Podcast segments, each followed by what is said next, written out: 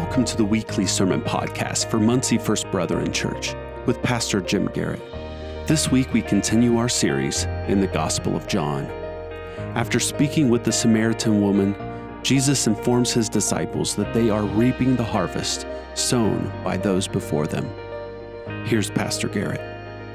You know, we left we left the woman at the well, Jesus interacting with the Samaritan woman, and we talked about again, this is one of those stories that is very often or, or, very often overlooked by the skeptic that wants to talk about the New Testament and whether it's valid or whether it has integrity. Because this is not a story you would include if you were making up a story or trying to create this religious figure that, that is Jesus and, and to present some kind of structure that, that would be built around him. He wouldn't have gone to a Samaritan woman. You wouldn't have had this uh, significantly long passage and interaction between Jesus and another uh, that, that would include not only women, but certainly not a Samaritan woman. We talked about why that was, was important within their culture and the fact that they clashed and they didn't, didn't see eye to eye. And uh, Samaritans, they, by the way, Samaritan is not uh, because they're from Samaria. Samaritan means keepers. They, they saw themselves as keepers of the law. And that's why we mentioned that they were, uh, they only uh, adhered to the first five books of the Old Testament. That was their structure. And so, out of that, then, they felt that they were more adherent than even their Jewish counterparts. Uh, and we talked about from the Jewish perspective that they looked at Samaritans as as being, at best, a half breed part of the Jewish history. At worst, they even saw them as, as um, those that betrayed or, or were, were those that had, had flipped and gone in an entirely different direction. So, this is not something you would make up. If you wanted to make Jesus out to be this superstar, this is not the story you would tell. And that's the reason it's overlooked because it is in the scriptures. It does show us that Jesus, in having this heart, as he is hungry, he's thirsty, they've been traveling, they're heading back to, to Galilee, and, and they stop here. And, and the disciples, they go into town to get some food. Jesus is, is hanging out here near this well, and the woman shows up, carrying her jar, carrying her, her, her probably her some, some pail or something to, to retrieve the water and Jesus asks her for a drink. She knows that this isn't the way it's supposed to be. She knows that there's this, this, this cultural break, and so she says, Why are you talking to me and asking me for water? And what does Jesus say to her? If you knew the gift of God, you would be asking me for water. Like Nicodemus in the chapter before, she only sees this from the physical part. She doesn't understand the spiritual reality that Jesus is putting on display. Remember, Nicodemus, when told he had to be born again, well, how can I, an old man, enter into my mother's womb a second time? That's silly. But Jesus said, I'm not talking about physical birth. What's physical is physical. I'm talking about the reality of spiritual birth that God gives and he ultimately ties it up in the person of Jesus himself. So he says, because there's physical realities, God is dealing with spiritual realities, and they are real. Just, just because they aren't in your uh, everyday experience as in the physical realm doesn't mean they're any less real. Don't, don't pull away from them. He says, in fact, Nicodemus, you should embrace them because God loved you so much, he sent his son into the world so that believing in him you would not perish but have everlasting life. Those truths are, are, are reflective of a, a, a physical uh, construct that, that is developed in this spiritual reality. Same thing here. She says, You don't even have anything to draw water with. How can you give me this living water? And Jesus goes on to explain to her what that means life, the promise of God we come to this verse, we left then with that discussion where Jesus was, she immediately wants to know who worships the right way. And Jesus says, Listen, the Father's heart is this. He just wants your heart. He doesn't care whether you're in Mount Gerizim or in Jerusalem. He wants the one who worships in spirit and truth. There's a big, big statement there about, you know, this concept of religion. Religion certainly is presented as something important, but only as an expression of the realities that God has given in Christ so that it's first rooted in this relationship, grounded in this relationship. That's true of what we see around us. Nobody walks into my home and just follows the rules and says, There, I belong to your family. No, you belong to family first, then the rules apply, or they're supposed to apply. We tried to make them apply. That's why you then have discipline as well. But that's a whole nother story, a whole nother sermon. So in verse 24 and, and preceding that, Jesus says, Now is the time through me that God has revealed his heart. He's wanting worshipers. So in verse 25, the woman responds again by saying, Well, I know that Messiah called Christ is coming. When he comes, he will explain everything to us. Keep in mind, they didn't have any New Testament. This was a promise they knew from just the Old Testament. And precisely in her case would have been the first five books. They expected a Messiah. They knew he was coming, he would provide answers. Jesus says something very important, and this again is is very significant that he makes himself known to this Samaritan woman because she wouldn't have had all the capacity to understand the weight of this just because she wasn't in, in kind of that inner circle, if you will. But he says, I, the one speaking to you, very emphatic, am he. Literally, I am. Now, you know, we've talked before about the fact that Jesus, you know, the personal pronoun there is not in the original. I, the one speaking to you, I am.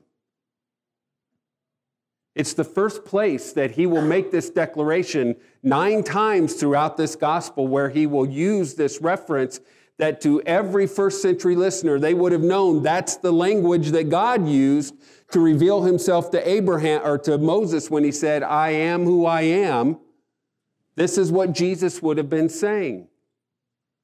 And so you would have heard some variation of Yahweh or Yah, Yahuwah or whatever would have been the expression in Aramaic that would have, uh, and, and again, we don't know precisely for various reasons, but that, that would have been his expression to her.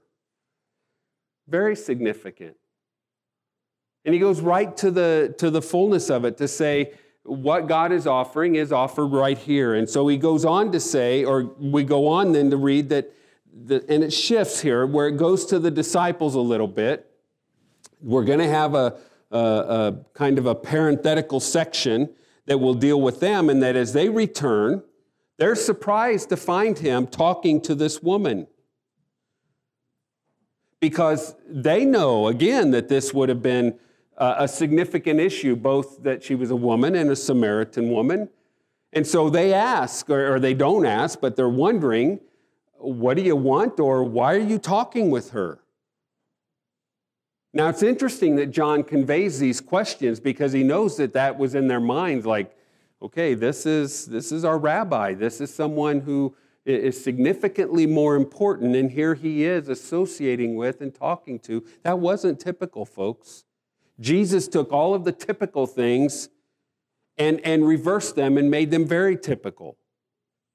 Whether it's the woman here, the woman who touches the hem of his garment, the, the, the woman who's broken and comes and cries at his feet, or, or brings the, the expensive ointment to anoint him before his death, all of those things, that, that was outside the realm of, of what was natural and right and typical within the first century. Or in Luke 8, we read about women who were actually part of his following, his disciples, and they are providing resources for his, his ministry to continue. Those were big things that women were included. The disciples didn't understand that at this point. The woman leaving her water jar, that's kind of ironic that, that what she came to do in drawing water, she encounters the one who promises living water. She leaves her water jar and she goes back to the town and she says to the people, Come see a man who told me everything I ever did. Could this be the Messiah? Come on, catch up. There you go. Could this be the Messiah, the anointed one, the one sent by God?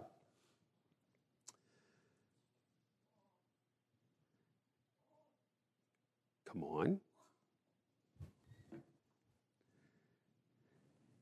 I know technology. I told you this week I'm calling Comcast that we might have a new Wi Fi code by next week. So he says, They came out of the town and they made their way toward him. Meanwhile, his disciples urged him, Rabbi, Master, eat something. They knew that he had to be hungry.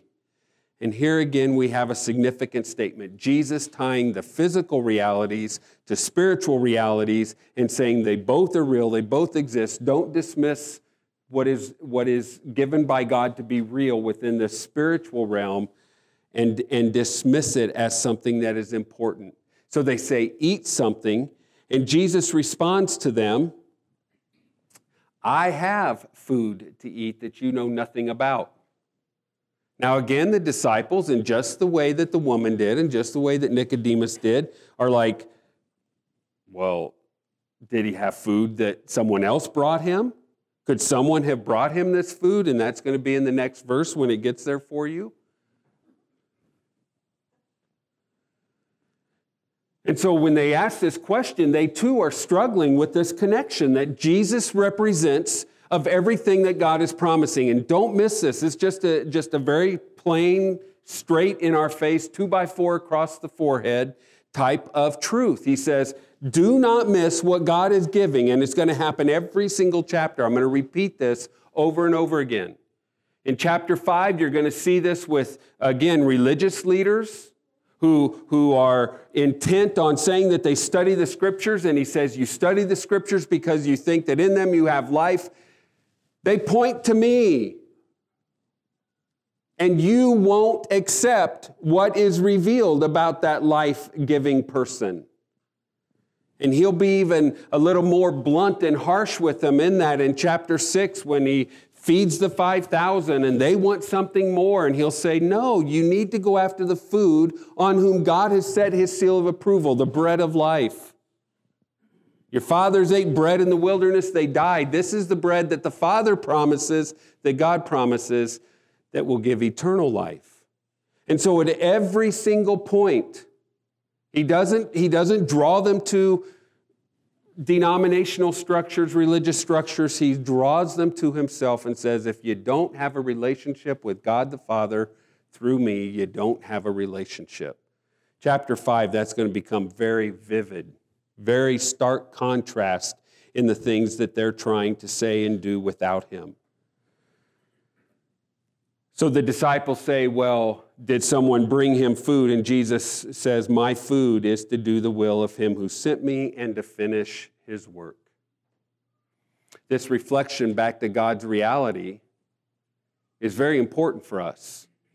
Because as we also saw in chapter 3, we try to tell God what reality will be, and we don't want to accept we don't want to accept what, what God says is real. And so we, we compartmentalize and we'll say, well, I, will believe this about God. I believe, and, and we'll tell God what we'll believe about him and, and then try to make him fit into that box. And, and God doesn't do that. God has presented himself, especially and precisely in the person of Jesus. And remember, they, they all know that, that that's what God has put on, on display, that's what he has promised. And so when Jesus shows up, he says, This is God's promise. I am the promise that God made. And so if you try to say, I believe in God, but but dismiss Jesus, then you don't believe in God. And again, Jesus is going to precisely say that in chapter 5, chapter 6, chapter 8. He will say that to them. The reason you don't believe in me is because you don't believe in God. You can't believe in God unless you believe in the one he has sent. And so this is the kind of the opening, the the, the introduction to all of that is that I'm here to do the will of God who sent me and to finish his work. Finish his work. Implication is that God has started this work, that God has indeed made it known, and that God, Jesus there then is therefore going to be the fulfillment of it. And then he points them in a different direction here. He says, It's still four months until harvest. This is kind of led a lot of people to try to guess what time of year this was, but Jesus is just making a point that in God's in God's framework, the, the planting, the sowing, and the reaping are happening. They overlap one another. You don't wait. You don't, it's not something that is down the road, it's, it's happening now. And he's bringing those two things together at this very point for them. He says, You have the saying that in four months, everything will be ready for harvest. I tell you, open your eyes. I tell you, Dean, I'm just going to give it to you. Just try to keep up. I know I don't often tell you. So in, in 35, he says, I tell you, open your eyes and look at the fields. They are ripe for harvest. They're, they're, uh, the harvest is here. So the, bringing these things together, he's saying what we sow, the truth that we give about what God is planning. And that's what Jesus is connecting, that because Jesus is here, the sowing and the reaping are happening together. And he's going to tell them, go on to verse 36, he's going to tell them that even now the one who reaps draws a wage and harvests the crop for eternal life so that the sower and the reaper may be glad together. That as one is presenting that truth, the other is benefiting from it, and they are, they are experiencing those things together. In verse 37, Thus, the saying, one sows and another reaps, is true. Go, on to, go ahead and go on to the next one. I sent you to reap what you have not worked for, and others have done the hard work, and you have reaped the benefits of their labor. Jesus, in one way, here is not, you know, this is a, certainly a message about us proclaiming the good news. We call it evangelism. That means proclamation. Our proclamation of the good news is that life is in Jesus. But Jesus is the, the work of the gospel. We are to be an expression of that work. Jesus has done it all. He is finishing the work of the Father. He represents the very definition of the work, the love, the grace, the mercy of the Father. We sang about it earlier. It's, it's, it's all the way through the New Testament. It is the expression of God's promises in a person. And so Jesus is the one. The hard work is done. He's done it all. And we, as we not only benefit from that work, we're to be an expression of that work. There are certainly others who, um, th- there's kind of this, this understanding that as we continue to do that, we're not always going to see the, the results of the things that we do in proclaiming the good news, talking to others about Jesus. There might be another time that they say, Yes, I, I believe. I do believe that Jesus is the sent one from God, the one who has saved me and done all the work and loves me that much. Because that's all Jesus is inviting Nicodemus and the woman at the well and, and the folks in chapter 5, the thousands in chapter 6 even his own family in chapter 7. That's all he's inviting them to do to accept and receive what God has given as life and salvation. So he's telling them, open your eyes. The fields are ripe unto harvest because that's who he is. In verse 39, as he continues, then we see it shift back to then the folks from the town, and the Samaritans are coming out. And it says that they believed in him because the woman said, He told me everything I did. So apparently, they knew what she did as well, and they understood that this was significant, that this Jewish man somehow knew about this Samaritan woman. And so as they come out, it says, when they came to him uh, in the next verse, that they urged him to stay with them, and he stayed for two days. Big deal. This is a big deal. We know Jesus was making this trip. He went through Samaria and it says by necessity. If you go back to the beginning of chapter 4, it was by necessity. So you assume that he took this route. Normally, they diverted. Samaritans didn't go through Judea, and, and Jewish people didn't go through the land of Samaria. They, that's how much they did not get along. So the fact that they were going through Samaria leads one to believe that they were in a hurry, but they invite Jesus to stay, and he stays for two days. It's interesting that the diversion takes about two days. So Jesus is spending his two days with these Samaritan folk, telling them about God's love for them.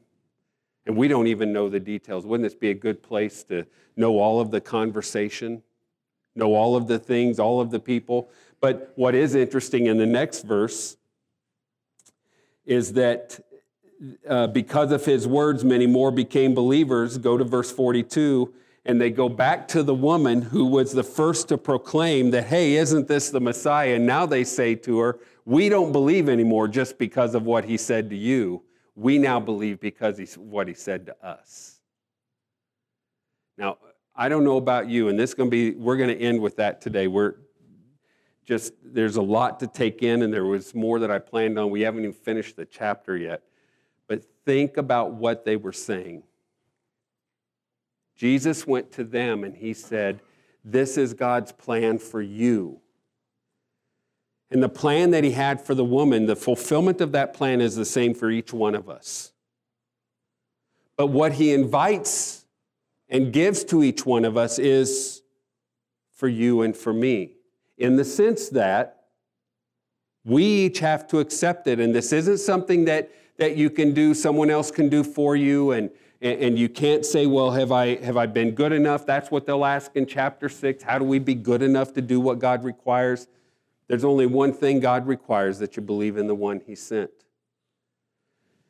So very important because I'm telling you that if Jesus would come and spend two days with us, you would hear exactly what they heard. I am sent by God the Father to finish his work. I am the Savior of the world. And if you believe in me, you will have life.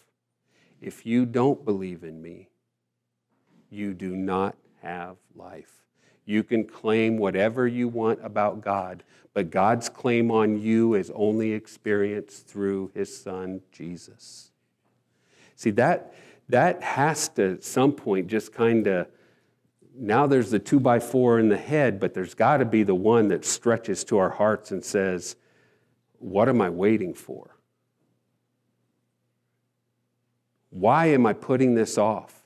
If Jesus were here, would I even invite him to tell me about himself and stay and spend time with me? Or would I just say, Nope, I've made up my mind?